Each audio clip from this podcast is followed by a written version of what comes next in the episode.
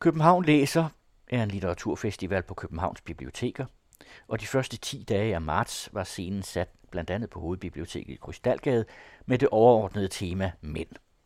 Den anden radio deltog med vores programmedarbejdere i fire af de mange arrangementer, og i denne uge sender vi det fjerde og sidste af dem, og her kan I møde litteraten Niels Bjørn Vamberg i samtale med den anden radios Georg Metz. De tager fat i H.C. Andersens private verden via hans dagbøger, som han førte det meste af sit liv.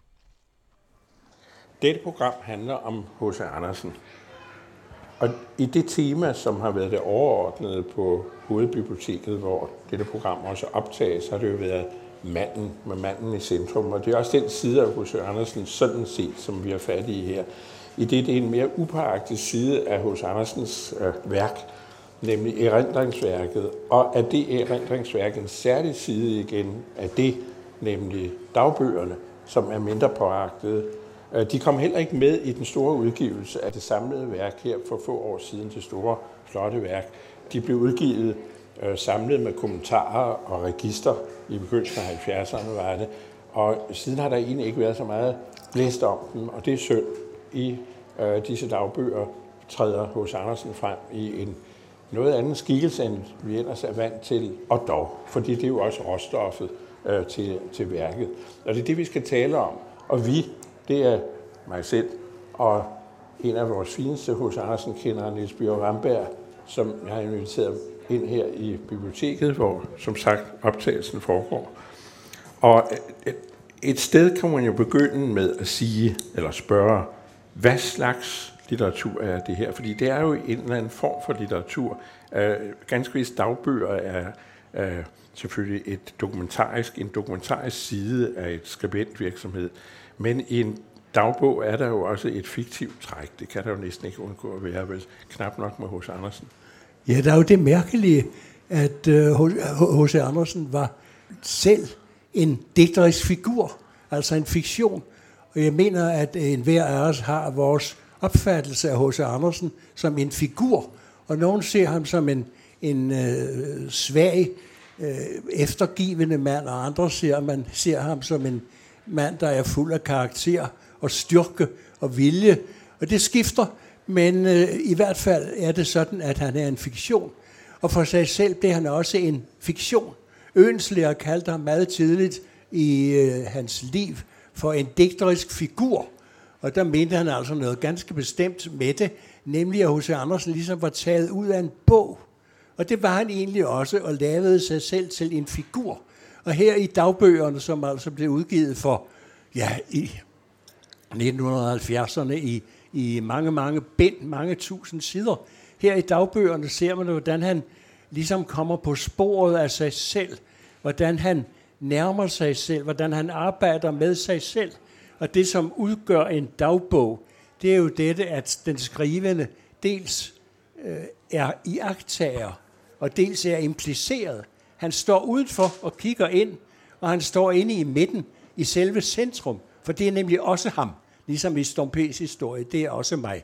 Øh, han er dobbelt i sin øh, udfarende kraft. Og det er øh, dagbøgernes særkende, at H.C. Andersen hele tiden registrerer alt, hvad der foregår omkring ham, og alt, hvad der foregår i ham. Så jeg ved ikke, det er ikke en roman, øh, men det er på en eller anden måde en, et stykke fiktion alligevel, hvor H.C. Andersen øh, laver et ris af sig selv, som altså skulle blive det vældigste ris af en digter, vi har i dansk litteratur. Og så må jeg lige sige, at vi er meget benådet med gode erindringer øh, herhjemme fra Holberg og Johannes Evaler, altså H.C. Andersen og Øenslers tid, og helt op til nutiden. Men øh, da H.C. Andersens dagbøger udkom, der må man nok sige, der kommer altså en krønike, en svada, en saga sat ind, som ingen har kunnet konkurrere med. Jeg skal jo lige nævne, at øh, du selv har, Niels Bjørn Wamberg, lavet et uddrag af dagbøgerne, altså øh, det vil sige ikke uddrag, men altså eksempler fra dagbøgerne i en meget fin samling, der hedder Jeg er midt af dage i aften. Ja.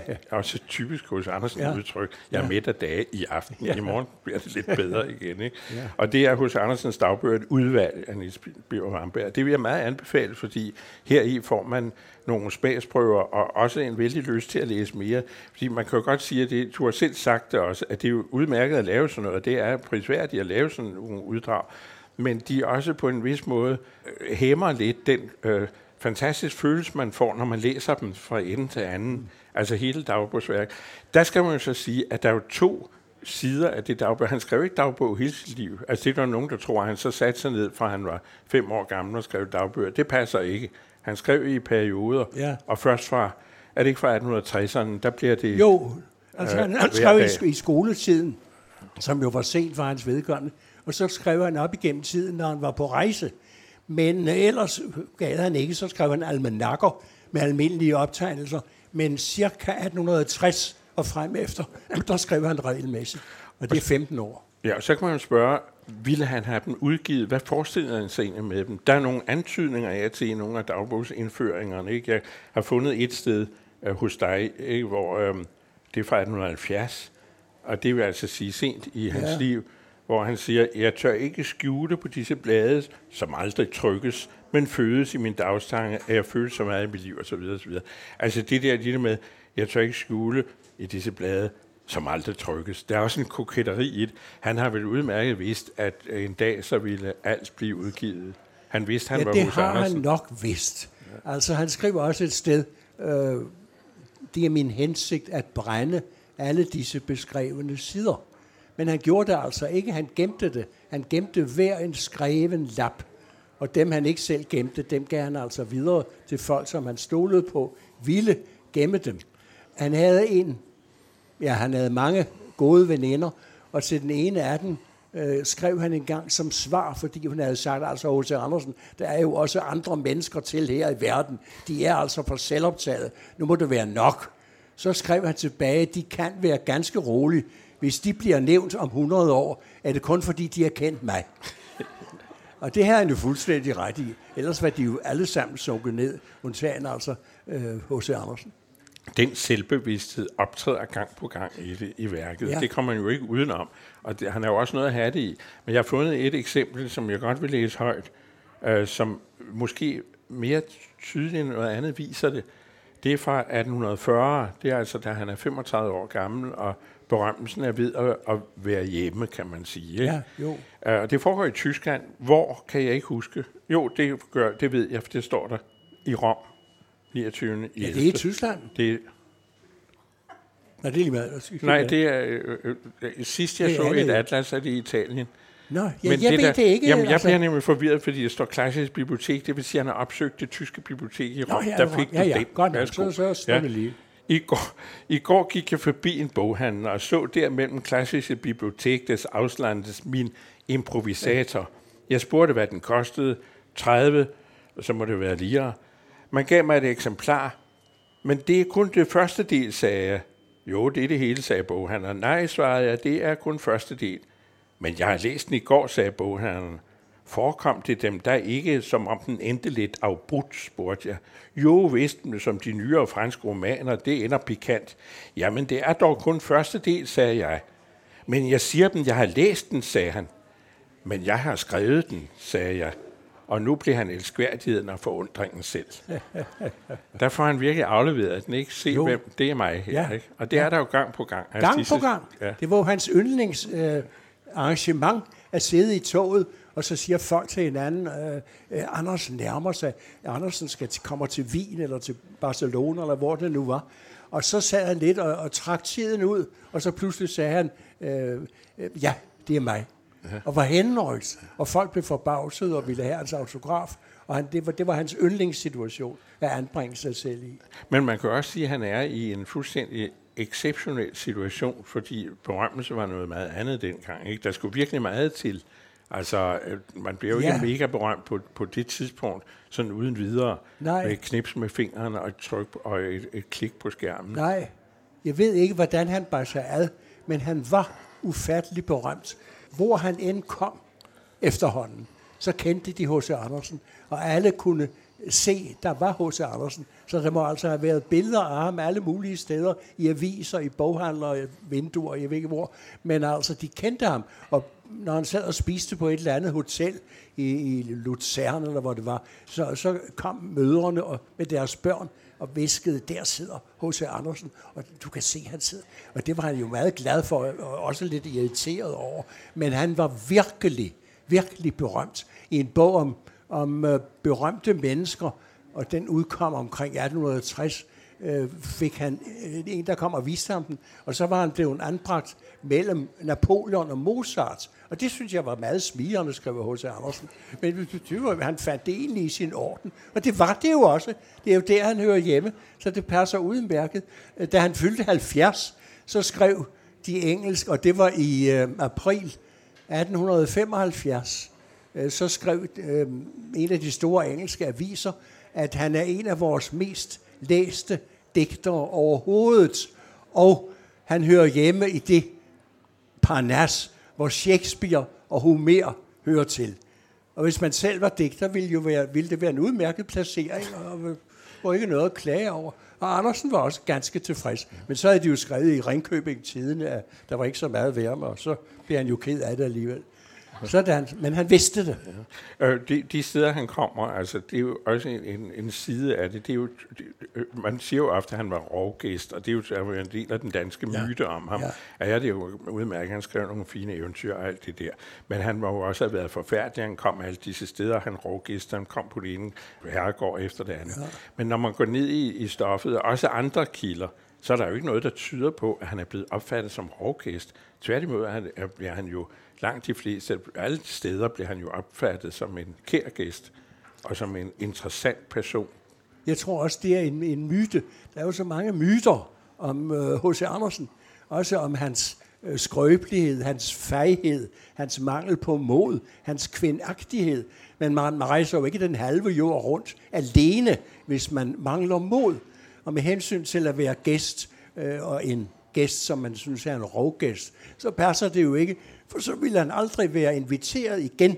Han kom jo som hedersgæst på alle mulige øh, herregårde her i Danmark, og alle mulige hofstater rundt omkring i verden, og var altid velkommen. Og jeg tror ikke på, at Robert Schumann og Franz Liszt og Mendelssohn og den og den og den ville øh, tage sig af ham fra anden gang, hvis han mødte op, hvis han var utålig. Jeg tror det ikke. Jeg tror, det begyndte meget tidligt med øh, Jonas Koldin, gamle Jonas Koldin, som tog ham til sig. Og hvis H.C. Andersen havde været rejselsfuld, og kom der som en, en opløbende landevejsridder og præsenterede sig og, og maste sig på, og næsten var plattenslager, så ville Koldin jo bare øh, sige, giv ham 10 ristaller, og der vil aldrig se ham mere. Men han tog ham ind til sig ved bordet i familien, og bevarede dette tilhørsforhold livet ud. Og det ville han aldrig have gjort af medlidenhed, eller ynk, eller en eller anden social øh, følelse, eller en, en kristendomsopfattelse. Slet ikke. Han gjorde det, fordi Andersen altså ved siden af at være uudholdelig, også var udholdelig og et ordentligt menneske. Så det, det, det giver sig selv. At den genre, som det er, som vi også talte om før, er jo sådan set ny. Du har allerede været lidt inde på det i den forstand, at det er jo egentlig, i hvert fald i dansk litteratur, at det er svært at finde før ham en sådan ja. intimitet over for, for selvet, for, for, for egoet. Ja. Altså du har Bakkesens rejseskildringer og Øenstjers øh, hjemlængslige underlige aftenlufte, men du har jo ikke en, man har, kan vel dårligt finde øh, før det, en så, øh, ja, selvudlevering, måske forkert udtryk, men øh, selvfremstilling, som i de dagbøger. Knap nok vel i den øvrige litteratur i verden. Der er vel egentlig ikke noget sidestykke før, før det her. Nej, det er der nok ikke. Disse ti tæt trykte bind med mange hundrede sider i hvert bind. Nej, det er der nok ikke. Øh, H.C. Andersen så jo alt og hørte alt. Der var ikke noget, der gik ham forbi. Og man ser i disse dagbøger, som er meget intime, meget private, meget åbenhjertige, man ser, at han noterer sig alting, også det pinagtige, også det lidt selvhævdende, så han får ligesom det hele med. Og alligevel taler han i, i, i øh, sin karakteristik af dagbøgerne om, at der er mange sammenlimede blade, Man kan altså ikke kigge ham i kortene. Og det synes jeg er en vidunderlig pointe at have for så mangfoldig og så åndfuld en mand som H.C. Andersen. Det er dette, at man får ham ikke. Her sidder man altså med 10.000 sider øh, om de privateste ting, øh, og alligevel får man ham ikke. Man kigger ham ikke i kortene. Man tænker altid, nu, nu kommer vi, som det hedder, med en tåbelig vending i vores dag. Nu kommer man bag om H.C. Andersen. Det er jo også noget fjolleri. Gå dog ind på ham forfra, så kan det være, at vi ser ham bedre. Men man kommer ikke til at kigge ham i kortene, skønt man synes, han det skal op med alle mulige og umulige hemmeligheder, som ikke hører til god tone. Men dagbøger føres jo ikke i det, man kalder en god tone, men altså i den tone, det toneleje, som er passende for H.C. Andersen i det øjeblik, han ville beskrive. Øjeblikket var hans emne. Han ville altid sætte sig på øjeblikket, skønt det jo har den egenskab, at det flyver afsted. Det var et nu, og det var et nu, og det var et nu. Men H.C. Andersen fik lavet substans i alle nuerne, og det er det, som han beskriver i, H.C. i, i dagbøgerne. Men altså uden at øh, et øjeblik, at man kommer bag om ham, eller kigger ham i kortene. Man kan lige så godt læse Nattergalen selvfølgelig, eller Skyggen, eller Snedronningen og sige, der har vi H.C. Andersen. Ja, det har vi da. Ligesom man ville spørge Mozart, hvad lavede de i det egentlige liv? Ja, i det egentlige liv, det var jo ikke noget med, at han spillede billard, eller, eller sagde uartige ord. Det var at lave musik. Det egentlige liv var at lave musik, og for H.C. Andersen var det egentlige liv at skrive, at meddele sig. Og nu vælger han altså den genre, som måske ikke engang er en genre, nemlig dagbøgerne, hvor i han meddeler sig. Og der ser vi så, at skønt han får det hele med, så får vi alligevel ikke det inderste at vide om, om H.C. Andersen. Jeg skal lige, mens vi, vi øh, er ved det, prøve at, at, at øh, nævne, at der er i registret øh, efter de 10 dagbogsbind, er der to bind med registre, og i det ene er der et navneregister – alle de navne, han nævner, og der er cirka 10.000. Og nogle af disse 10.000 nævner han jo mange hundrede gange, hans velgør og veninder og hvad det nu er. Men altså 10.000 nævnte navne. Og jeg har samtidig prøvet at sidde og kunne nævne, hvem jeg, hvem jeg kender. Og det er altså Napoleon og, og Storm P. og Christian den 10. og Tante Anna og Onkel Peter og Georg, Benedikte og den ene og den anden. Og det, det løber op, det løber op. Men 10.000, det kan jeg ikke. Jeg har lov at nævne alle. Jeg har lov at nævne Charles Dickens. Jeg har lov at nævne uh, uh, Rasmussen. Ja, ja, nej, ikke her. Ikke nej, ikke her. Uh, men altså, det kan man ikke. H.C. Andersen har kunnet det, og det står der. Det står på, på tryk. Og så så jeg efter i, i navneregisteret, hvornår de folk, som han nævner med sin pen, øh, hvornår de eksisterede. Og de eksisterede altså i hans samtid. Øh, nogen af dem, og nogen var jo døde og borte. Jesus Kristus og, og, og Napoleon, de, de, de, var, de var væk. Men altså, øh, andre eksisterede. Den seneste døde, jeg har set, og det er ikke engang sikkert, at, at det er øh, den øverste rekord, øh, døde i 1958. Så det er jo ikke ret længe siden alligevel, at H.C. Andersen altså har kunnet nævne ved navn en person, som døde skikkeligt i 1958. Sådan omfattede han hele tiden, og det var altså hans evne eller hans geni. Det er måske også derfor, at et øh, bestemt dagbogsindføring bliver særlig morsom, når man ved det med de 10.000. Han skriver for den 19. i 7. 1844. Besøg grevinde Eklofstein, traf ved middagsbordet Linde, der var glad ved mødet og den kærlighed, jeg mødte ude. Han havde hørt en dame fra Berlin sige, at hun ville være stolt af at have mig til svigersøn. Men det fæ kan ikke huske, hvem det er. Jeg siger, at han kender 10.000 mennesker, men det er fjol, skal ikke huske, hvem det er, ja, ja, ja. ham til svigersøn. Ja, Han får sagt det, og han får sagt det nøjagtigt, som det er. Vedkommende har jo været et fæ, selvfølgelig. H.C. Andersen får altid sagt det. Man kan sige, at det er jo en digters métier at skulle sige det. I, i vores dag siger jo alle mennesker, øh, øh hvad, hvad hedder det? Øh, så gik han ind, hvad hedder det, en dør. Så satte han sig i, hvad hedder det, en stol, og så videre. Og det hedder det, det hedder en dør, det hedder en stol. Og H.C. Andersen vidste jo, hvad det hed. Øh, Johannes V. Jensen sagde om H.C. Andersen, som han elskede, han sprang sprog ud over. Og det er meget morsomt sagt om en så stor sprogkunstner som H.C. Andersen, af en anden meget stor sprogkunstner. Han sprang sproget over. Det vil sige, at han med det samme slog klogen i virkeligheden, I det øjeblik, der fandtes, der, der kom, i det lys, der kom ind af vinduet, han tog det lige med det samme og sprang dermed sproget over. Det var ikke kunstigt, eller kunstet, eller opstyltet. Det var selve virkeligheden. Mange her vil huske, at øh, mange af H.C. Andersens eventyr ender på den måde, at han skriver, dette er en virkelig historie. Og det mener han. Det er virkeligt. Poesi er virkeligt. Det er noget håndgribeligt eller håndfast. Det er ikke bare noget med en morgenrøde eller en, en solnedgang eller en lille pipfugl. Poesi er virkelighed. Og det var altid det, han ville. Han ville beskrive virkeligheden.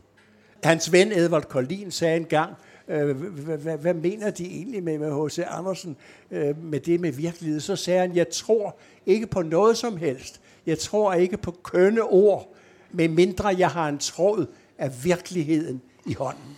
Og det var det, han ville have. Og det har han hver eneste, på hver eneste side i disse øh, dagbøger. Det, det er, er hans sinds øh, termometer, kan man sige. Det, som han beskriver. Det er en, en, en topografi, eller kunne man også sige, over hans øh, sjæleliv. Men altså instrumenteret på den måde, at han beskriver det, som Georg Brandes kalder både det mindste og det største. Det er uendeligt store, og det er uendeligt små. Det, som enhver enkelts liv består af.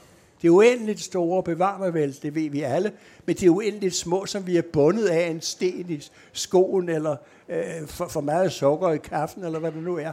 Det er livet. Og det forstod H.C. Andersen, derfor vandt han over dem alle sammen i sin skildring af virkeligheden.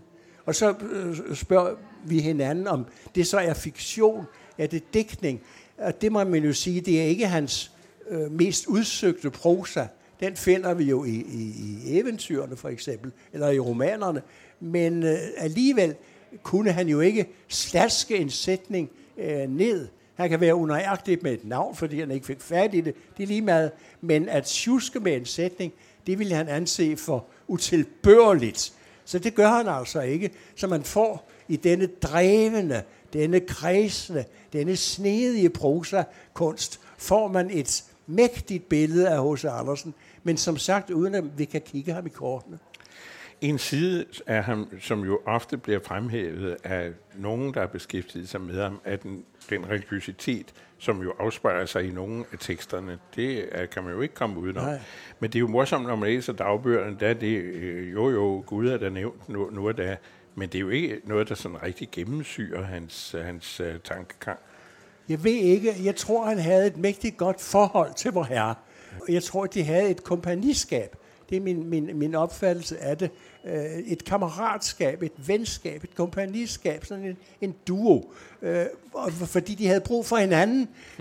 H.C. Øh, Andersen kunne altså klynge sig til vor herre, øh, når han var taknemmelig. Altså Andersen. Taknemmelig. Han sagde, jeg kan altid øh, bede Gud, øh, eller takke Gud. Og det synes jeg er så smukt. Taknemmelighed er en meget smuk egenskab. Han takkede Gud, når han var glad, og det gik ham godt. Og når det gik ham skidt, så sagde han ingenting, og så var han ikke øh, op og skændes med vor herre, fordi så var der altså en nødvendighed, eller en skæbne, eller en, en eller anden, sådan, sådan skulle det nu være, og så sømmede det sig ikke at, at øh, sende alle mulige øh, bønder op til vor herre. Men jeg mener, de havde et kompagniskab, og øh, vor herre stod sig også godt ved at have H.C. Andersen som, som øh, marketingchef eller, eller PR-mand, fordi Andersen var jo ekspert i at udbrede i hvert fald sit eget navn, og så tog han også vor herres navn med, og, og, og det har betydet meget. Øh, og, og, og Andersen klyngede sig til vor herre, som var ordentlig ved ham, sød ved ham. Hvis man læser indledningen, og det er jo altså ikke det, vi taler om nu, men så kan jeg gøre det, indledningen til mit livs eventyr, hans meget berømte selvbiografi, så er der i de fem, seks første linjer, det første afsnit, så er der øh, nævnt Gud, en Gud, en skæbne, en god fe, øh, og så videre. Fem eller seks magter, som H.C. Andersen beskriver.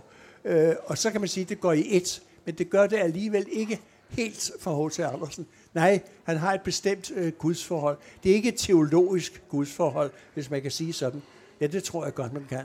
Det er ikke et teologisk gudsforhold, men det er en hengivenhed over for en gammel kammerat, en følgesvend, en rejsekammerat. Hvor herre var for H.C. Andersen en rejsekammerat, og H.C. Andersen var for hvor herre sådan en, en, en udbreder af, af navn og tro, og sådan er det. Jeg talte før om H.C. Andersens virkelighedsopfattelse, og sådan er det altid. Han skriver tit, øh, når det nye år skal komme, altså den 31. december, så går han op, og så skriver han, ja, kære herre, øh, eller kære Gud, øh, giv mig et, et godt nyt leveår. Og det kan der jo ikke være noget galt i. Og så står der et sted, jeg hengiver mig øh, til Herren, min Gud, parentes, min mave lidt løs. øh, og det er livet. Det er livet. Sådan er det. Og det her, hvor herren sagde, nej, ja, det er da synd. Har du nu øh, diarré igen? Ja, for, åh, altid diarré. Ja, det er da noget kedeligt noget. Men du spiser nu, lad nu være med det der mælk, de der mælkespiser. Ja, jo, det kan da godt være. Sådan har de snakket sammen, og det er et fint kompagniskab. Jamen, det er også en konkrethed, kan man Det er sige. konkret. Han, han skriver et sted, hvor, hvor det går ham virkelig godt, altså hos Andersen. Så skriver han, ja, vi må vi må skælde. skælde, ja. Øh, Så skriver han, åh, Gud, Gid jeg kunne velsigne dig, skriver han. Det er så sødt. Hvor er det sødt? Det er da gensidigt, og øh, det er da fint nok. Ja, Det kan man ikke kritisere. Jeg har noget om, om, om Gud skrevet op her. Hvis jeg nu kan finde det, kan jeg nok ikke. Nej, men, Ja, ja det det siger nok. du så. ja, det, har, der er der system Kan du ikke i. sige noget imens? Jo, det kan jeg sagtens. Jamen, Jeg har det her. ja. Jeg har det, nu kommer det. Øhm, hvor underligt det, det var det, jeg var inde på. Hvor underligt, skriver Andersen. I angst og smerte kan jeg ikke bede til Gud. Jeg tror på en bestemmelse, en nødvendighed, men i glæde og velgåen er Gud mig så nær. Der har jeg bøn og tak. Der er der en ydmyg velsignelsens tak i min sjæl og tanke. Og så øh, tager han til Rom, altså i Italien. Ja, det, det, Øh, det, er så- det rum. Ja, og så siger han, jeg kan ikke bede til Gud. Jeg ved jo, mine ønsker opfyldes ikke. Det er også morsomt. For helvede ikke. Jeg, jeg så får ikke noget altså. Det gider jeg ikke. Og, og, og passer ham. Og så mange andre gange, så siger han, ja, jeg er gudløs. Jeg væltede mig rundt i sengen, fuldstændig gudløs. Og hver gang H.C. Andersen, den store sprogbruger med den enorme præcision, hver gang han bruger ordet gudløs, så ved man, at så er den virkelig gal. Det er ikke en teologisk fortolkning, ikke på nogen måde filosofisk. Det er bare, når han er gudløs, så er han helt fortabt, nøgen, ildestat, ildestillet. Det kan man vide, når man læser disse mange dagbøger, at når det ord forekommer, så er den gal. I mange af eventyrene og andre tekster, der er, øh, kan det fremgå som om, at trøsten ligger i, at man ender i paradiset, ikke sandt? Altså, at det bliver Ja. livets opfyldelse.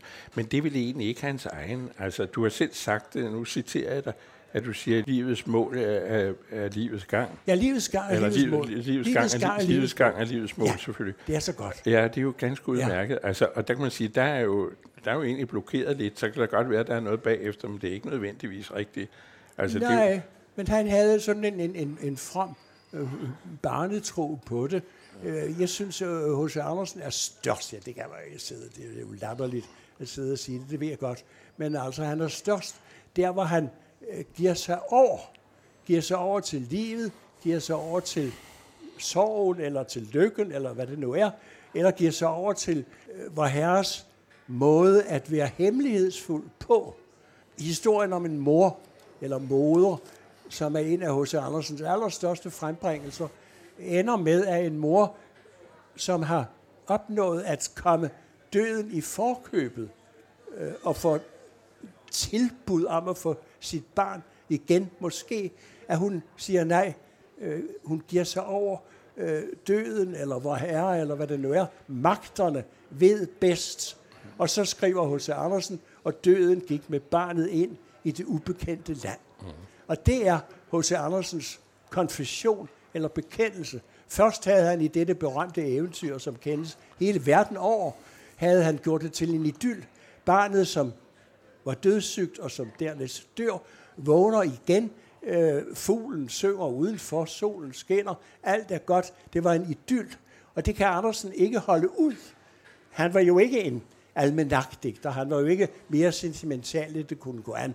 Og så satte han et mægtigt kryds over dette afsnit med idyllen og skrev, og døden gik med barnet ind i det ubekendte land.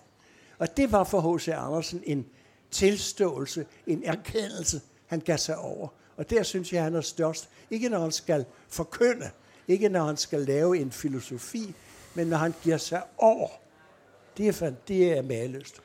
Øh, når det overordnede tema, og det er det jo for biblioteket her i den her serie, er manden, fordi vi, vi er så forsømte, ikke? så er det jo Det er også sandt. uundgåeligt, ja det er jo sandt, så er det jo uundgåeligt, at man også tager fat i hos Andersens seksualitet, Ja. som også der har været under øh, undersøgelse.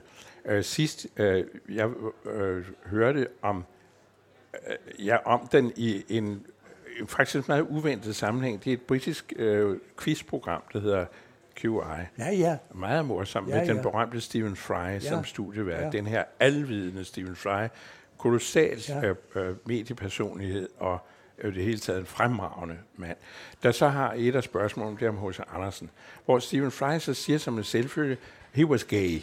Uh, nu er Stephen Fry selv uh, homoseksuel og lægger jo aldrig skjul på det. Og der er heller ikke nogen grund til at lægge skjul på, hvis H.C. Andersen uh, var uh, homoseksuel. Det er sådan set underordnet. Det er mere det, at man kan jo stille kildekritiske spørgsmål til det, både ved dagbøgerne, hvor der er ikke rigtig noget, der tyder på det, men også hvis man ser H.C. Andersen i sin egen samtid, hvor man kan sige, at Stephen Frys påstand kan næppe være rigtig, alene af den grund, at borgerskabet, det finere københavnske borgerskab, lige omkring ørerne på os her, det er foregået her i disse gader, ikke? Just. sender deres sønner med ham på langvarige rejser, Ja. ja. hvor de ovenikøbet deler hotelværelser sammen. Ja. Det ville jo være plathamrende utænkeligt, ja. hvis det var en kendskærning, at H.C. Andersen havde været homoseksuel. Ja. Ja. Han havde jo ikke fået, undskyld, siger, et Aldrig. ben til jorden. Aldrig. Og de har, de har ikke sagt noget, men de har bare forhindret Det havde forhindret det, Selvfølgelig. og han var blevet skubbet ud af det bedre Ja, ja, ja, selskab. det var Ja, altså, sådan var kønsmoralen. Ja, Ja, Derfor er påstanden vanvittig. Den er kildekritisk hen i vejret.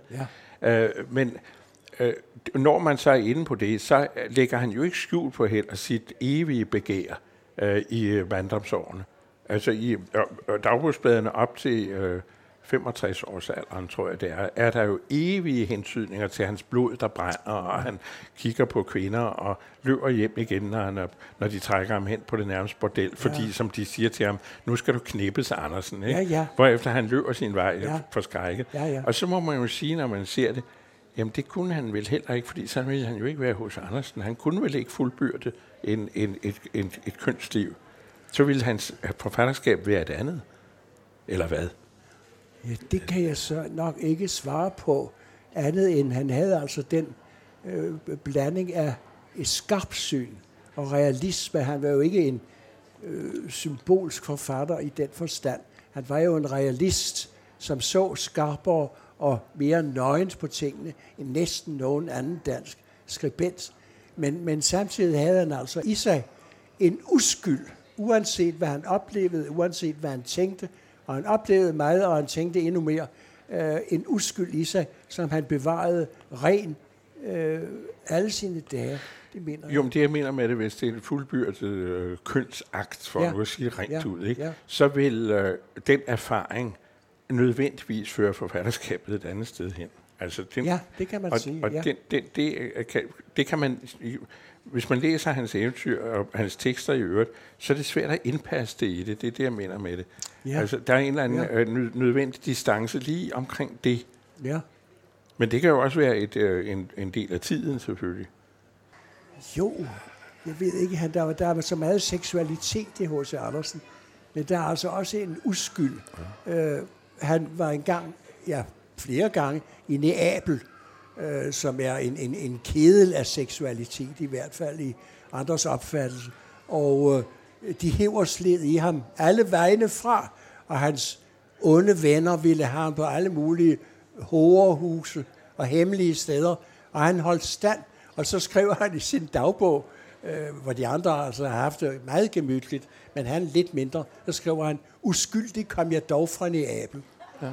Og det, det er så morsomt, for det, det gjorde han altså, det lange ræer. Men, men, men han har også haft i sig en, ja, en uskyld midt i sin vanvittigt store, gennemskuende menneskekundskab, som han forstod at bevare. Menneskekundskaben kommer meget ofte til udtryk, jo også i de mest uventede steder. Han har en, en, et dagbogsnotat den 4. i 12. 1871. Snestorm til morgen. Jeg kunne kun med nød og næppe stå fast på gaden.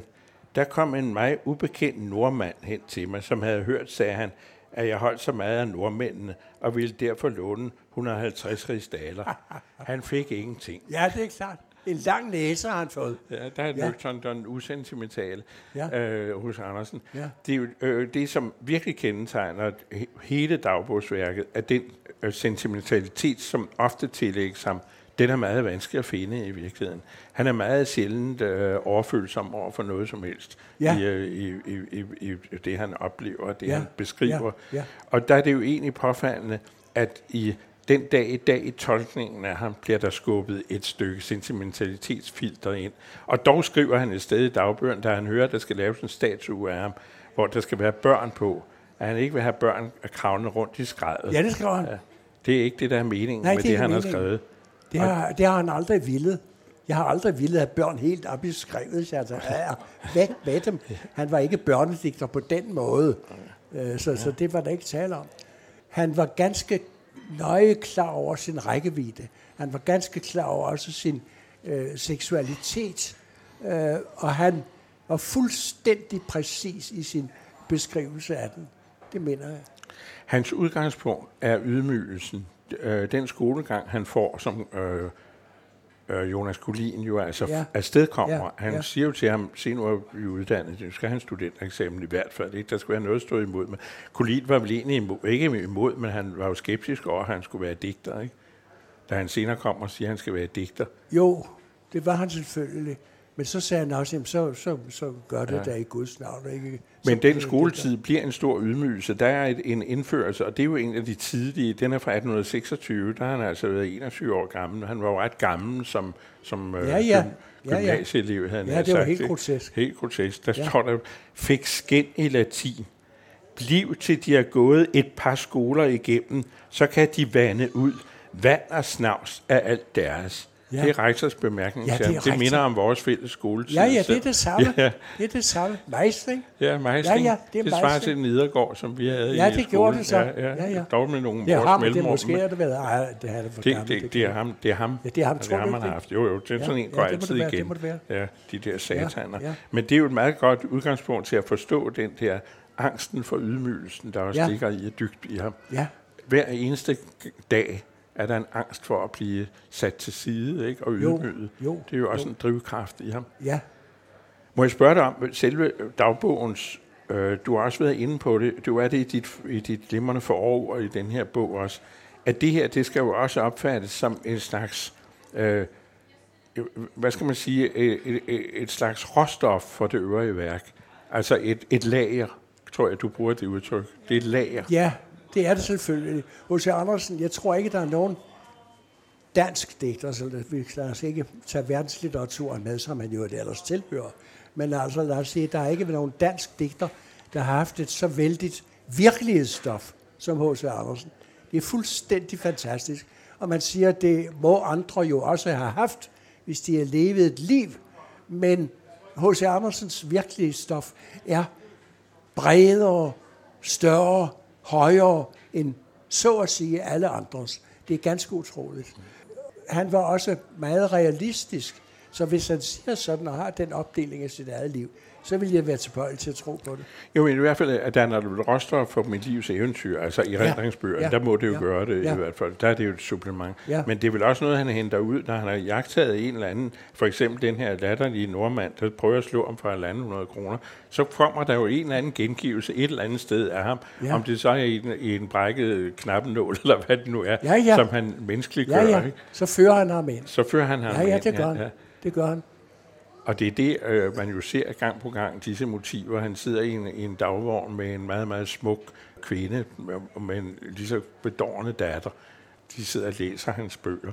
Ja. Og øh, der er et af de eksempler, hvor han så siger, at det er mig. Ikke? Altså, de spørger, Ja, ja. kender de, Ja, ja. kommer, at kommer Ja, ja. de fra Danmark? Kender de så Anders Ja, ja. Jo, det gør Ja, han. Det ja. gør han.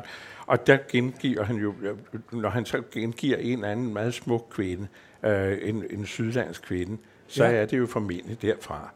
Altså, nu kan man jo lov til at gætte Ja, på. ja, det har man lov til. Han, han bruger det, han skriver. Ja, det gør han. Det gør han. Han er en enorm realist. Han er jo også en drømmer hos Andersen, selvfølgelig er det. Men han navnlig er han en mægtig realist. Fuldstændig præcis. Og det er meget sjældent, han, som det hedder, overdriver. Dickens overdriver. Det gør Andersen Aldrig. Det er altid fuldstændig punktligt. Og så har han den egenskab, som er vidunderlig, at alt er opmærksomhed værd. Der er ikke den detalje, der er ikke det forbifarende i luften, som ikke er opmærksomhed værd.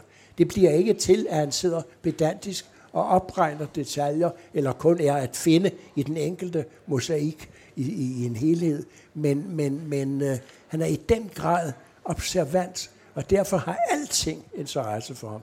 Der er ikke fokus på det eller på det. Der er fokus på det hele. Han ser panoramisk og samtidig detaljeret. Du har et morsomt eksempel med uh, portnerens søn. Den der dreng, der ikke Nå, kan ja, stave ja, ja, det er rigtigt. Og det skulle komme fra Hus Andersen, der, der ikke stavede særlig godt, men han blev irriteret, ikke? Jo, han blev På- irriteret. på- Ja, han er så kolossalt dum, Ja. ja. jeg husker, han skrev. at han ikke kan stave ordentligt. Ja, den han her kan ikke stave ordentligt, ja. Og pludselig bliver den her verdens øh, litterære øh, fyrtårn, det her ja. Ja. verdenslitterære fyrtårn, Ja. irriteret over en, en unge, der ikke Ja, kan ja, ja. stave, ja. Som om han selv var bedre, men han får det lige med, ikke? Han får det med, jo, men der var ikke nogen, altså hvad skal vi sige, hans, hans opmærksomhedsfelt var panoramisk. Han fik det hele med, og så sporede han lige ind på den og den detalje. Så kommer øh, slutningen, afslutningen, hvor øh, jagttagelserne jo også er præcise. Jeg følte mig træt og trykken, gik fra bordet hjem, men med åndedrætsbesvær og mathed. Ja, det har været en ildedag. I morgen bliver det ikke bedre. Til visse værre. Og jeg fortjener det ikke bedre. Så kan man næsten ikke komme længere ned Nej. i kælderen. Det er fra Nej. 1972, Ja. hvor sygdommen begynder at præge ja, ham. Ja, det gør den. Og der kommer så i øh, ganske kort tid efter, måske en af de... Nej, det er nu ikke rigtigt, det er et godt stykke tid efter. Det er tre kvart år senere, kommer så den indføring, der varsler slutningen. I går og i dag har jeg fået angst ved at se på mine ekskrementer. De er sortbrune, ser aldeles ud som tjæresalve. Jeg har skæren om livet, frygter, at der er noget galt i mine indvendige dele. Ja. Eller der står i, i Ja. mit indvendige. Nå ja, Og det var jo Ja. rigtigt nok. ja. Det er den begyndende cancer formentlig. Ja, det er det. Det er det. Og det er meget sørgeligt, fordi H.C. Andersen var jo selv en gigantisk humorist. Øh, og man kan jo dø af grin, når man læser ham, når han vil være morsom og er morsom. Desuden er der masser af disse øh, enkeltheder i, i øh, dagbøgerne, som er fabelagtigt morsomme. Ikke fordi han egentlig har villet det, men han fortæller det på en måde, som man er ved at dø grin undervejs. Og så er der desuden detaljer, hvor man ikke på nogen måde kan se det morsomme. Det er der ikke, hverken frivilligt eller ufrivilligt, fordi så har tra, ja, tragedien virker, man kan sige, men altså det, det, det tager over, realismen tager over denne mageløse drømmer, som H.C. Andersen jo var. Og pludselig, nej, det er ikke morsomt. Det er ikke grinagtigt mere. Til sidst bliver det jo sådan, at han ikke kan skrive, øh, han, han, han kan simpelthen ikke skrive dagbog mere. Og det slutter faktisk med den 19. juni 1875. Ja. Øh, fra den dag af er det andre, der skriver for ham. Og der for dikterer han. Han dikterer, øh, dikterer. og var ikke altid klar i, i hovedet. H.C. Andersen er jo altid klar ellers. Det, det er hans øh, højeste måde at, at øh, vise sit geni på. Det er, at han er i den grad punktlig hele vejen. Og man griber ham ikke i en, en uklarhed, en tåge eller et eller andet vås indimellem. Det er fuldstændig præcist. Men til sidst ligger han på sit næst sidste. Det var en god sætning. Ja. Der er han uklar og har ikke altid sit enorme herredømme over sit billedstof og sit billedsprog. De to sidste indføringer er den 23. juli og den 24. juli, og det er jo altså som sagt dikteret, hvor den 23. juli siger, tit så det er et kraft i det, man dør, at den igennem hvor mindste nerver er aldeles forsvindende. Den fører til en klarhed, der også giver sit lys. Ja, Der kommer så en, en overvejelse om, Ja. at det her, det egentlig også kan bruges. ja, det kan bruges. Ja, det kan og alt bruges. blev materiale for Ja, ham. ja. Alt blev, blev stof for ham. Ikke på den måde, han i og for sig sad og samlede det, men det blev stof. Og de dagbøger, som vi taler om nu, er jo, det er jo så mange ting. Det er jo en fortælling, som han var i midten af. Det er en fortælling, som han var tilskuer til, hvor han bare beretter, ligesom andre store øh, fortællere, Dickens eller hvem det nu er, fortæller en historie. Men samtidig er det jo også en, noget eksistentielt, øh, som han øh, arbejder sig ind i. Det er den der mærkelige blanding af hvad skal vi sige, virkelighedsbeskrivelse og åndelighed, som udgjorde hos Andersen. Den 24. juli, hvert sjette bølgeslag fra havet, skal i det mindre, og der, der hensyder til, at det hvert sjette bølgeslag er ifølge jagttagelsen det mindste. Ikke? Ja, det er jo, det, der står. Hvert sjette bølgeslag fra havet skal i det mindre, men dog et slag, således også tanken. Ja. Og så siger han ikke mere, Nej, så dør han. Så var det slut. Så var det slut. Så var det slut. Må jeg til slut her spørge dig, hvordan vil du egentlig anbefale, at man tager fat i dem? Fordi øh, lige når man ser værket, så er man jo ved at gå i knæ. Det er temmelig mange bind. Og hvordan, hvad begynder man med? Min egen anbefaling er at begynde fra begyndelsen. Ja, men det er der glemmer. Jeg begynder med begyndelsen. Ja. Øh, jeg vil sige, altså H.C. Andersen, som du indledte med at sige, har skrevet dagbøger sporadisk. Mm. Og fra 1860 og hans liv ud, der, er, der har han skrevet hele tiden. Men jeg gør selv, selv tit det, at jeg tager bare et bind ud i blinde, og åbner side 169, eller hvad det er, samtidig er det 167, det skifter, og så tænker jeg, ja, der er den. Og han binder jo med det samme. Du har straks fat på. Han har aldrig sagt en sætning, der ikke var morsom, eller vigtig, eller interessant, eller besønderlig. Aldrig. Der er aldrig tomgang. Selv når han i stilen går tomgang. Det er ganske enestående. Så du kan slå op øh, hvor som helst. Du kan begynde forfra på den her krølle, som det jo er, eller saga. Eller du kan tage det aller sidste bind, og han er skrøbelig og ikke helt øh, sig selv. Men når han får en pen i hånden, så er han sig selv. Så er den god nok. Rent bortset fra det, at Hos Andersen selv, er det jo også en kilde til en samtid. Det er ja, det, jo en fantastisk ja, kulturhistorisk kilde. Ganske altså, enestående. Man finder ud af, hvordan rejste man, hvordan foregik det, hvad, hvad var det. Ja. Og og hver forestilling om den forsigtige hos Andersen bortvejer, altså, når man rigtig sætter sig ind i, hvad det er, han sig.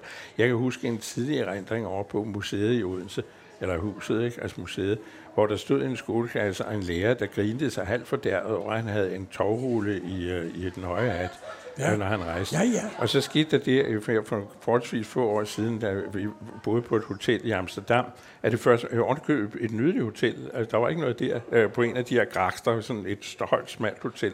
Når man kommer ind af, øh, af døren, så er det først, man ser, at det er en stor tårhule, der hænger under vinduet. Hvis nu du bliver brændt, så er det bare smide den ud. Ja, ja. Ellers er der ikke noget at gøre, fordi der er ikke ja. nogen bagtrap i Nej. de der hoteller. Ja. Og det, det understreger jo, hvor fornuftig han har været. Han var yderst fornuftig.